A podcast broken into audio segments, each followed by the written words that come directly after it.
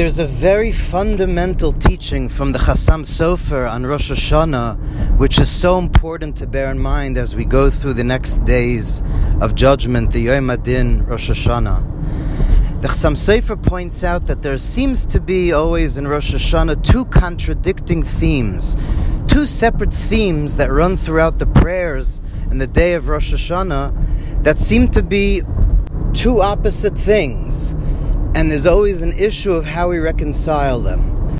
There's always this tension between these two themes. First of all, of course, Rosh Hashanah is the day of coronating God as King. And as Kabbalah and Hasidus explains, this is literal. It's not just a figurative term, but actually we have to elicit again God's revelation of His kingship through which He creates all of reality. The Jewish people have the power in Rosh Hashanah reach that level of atzmus mahus, the essence of God, before he wants to be king, before he becomes creator of the world. When it's just God in his essence, the Jewish people are there too, and from there we have to draw down again a will and a pleasure that God should want to be king of the world and create the world the coming year. And so the theme, this theme, is very much about Hashem. It's very much not thinking about ourselves, but thinking about a Baruch Hu and making him king. On the other hand, of course, we know, like the Chassam Sofer says, Im masai, if not now, if not over Rosh Hashanah, that we pray for our very lives, then when? We know that Rosh Hashanah we're judged and it's decided what's going to happen the coming year. And we're all filled with trepidation. We know how difficult the past couple of years have been, and that means the past few Rosh Hashanahs Hashem decided that. And so we're so nervous and we want to daven Rosh Hashanah as Mizal Ois Peil and a Yar that we should that we should get a good year, a good sweet year. And that seems to be more of a selfish theme. That's more about thinking of ourselves and our own good. And so, like even by a flesh and blood king on the day of his coronation, which is such a joyous day for the king. So, of course, the king will grant. And so everyone knows that the king, on this day of his joy of his coronation, anything you request from the king, he'll grant.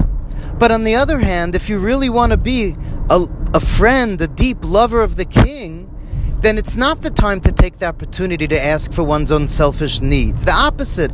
Take joy in the joy of the king. And so the Chassam Sofer says the same tension comes in Rosh Hashanah. Now, of course, like I said, it's in the prayers. You know, like in Slichas today, we have all about Melech and all about Chaim. We have throughout our prayers these two things, and of course, we have to say all of them. But the Chassam Sofer says we have to decide what's going to be our main focus in Rosh Hashanah. What's going to be ultimately the main thing that we're going to be looking for? And so the Chassam Sofer says, both as a fact and as an eitzah, as advice, that what a Jew does in Rosh Hashanah is that we forget about our own selves, and the main thrust, the main joy of Rosh Hashanah is taking joy in God's coronation, that God's going to be king again. Melech Yisrael v'gayale, Melech Melecha kol ha'olam, kule b'chvadecha, to be the king of Israel and the king over the whole world. That's the joy that we take joy in the joy of the king. And then the Chassam Sofer adds, that of course the king, when he sees those of his subjects that just care about him and are not thinking about their own selfish needs, those are the ones that the king, Dafka, gives everything that they need. The Chassam Sofer says if we're able to not put the focus on ourselves, now again, that doesn't mean we, ha- we have to believe that whatever happens this year is, is decided in Rosh Hashanah. And seemingly, if not now, when? Seemingly, we have to put the all our heart and being about what's going to happen the coming year. But the Chassam Sofer says, if we're able to be those Jews that make the most important part of our Rosh Hashanah is making God King, then like the pasuk says in Nehemiah, the famous pasuk that says about that's brought in Shulchan Aruch for the reason that we eat and drink on, on Rosh Hashanah like any other holiday, even though it's a day of judgment. The pasuk says, "Ichlu mashmanim v'shesu mamtakim." Eat fat meat and drink sweet wine. Because chedvas Hashem hi ma'uzchem. The joy of God is your strength. God's joy is your strength. Chedvas Hashem hi ma'uzchem. What does it mean God's joy is your strength? Some some Sefer says it's the joy that God takes of the day of His coronation, of Him being King again, and the joy that God has from seeing that His kinderlach, that us, the Jewish people, that we put as our innermost desire to make Hashem king, to bring out, make Hashem king of ourselves, to coronate God over the whole world, but most importantly over ourselves, to make God the king of all our limbs of our body. That's the main day of our Rosh Hashanah, the main meaning of Rosh Hashanah. And when Hashem sees that, Hashem takes complete joy. And because Hashem sees that, then Hashem is going to fulfill everything that we need. Because we put aside our own selfish needs, and because we looked to only make Hashem king, that that became the real meaning of our day of Rosh Hashanah. Then Chedvas Hashem, He ma'uzchem. God's joy is your strength. God's joy that He takes from, from the fact that we think of just Him, He ma'uzchem. That is our strength. That's the strength that we need to be able to taka have a good and sweet year.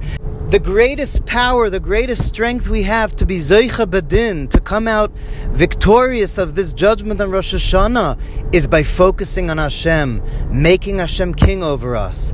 And what Hasidim say, one of the ways to do that, one of the most important ways to do that in Rosh Hashanah, is to say a lot of Tehillim.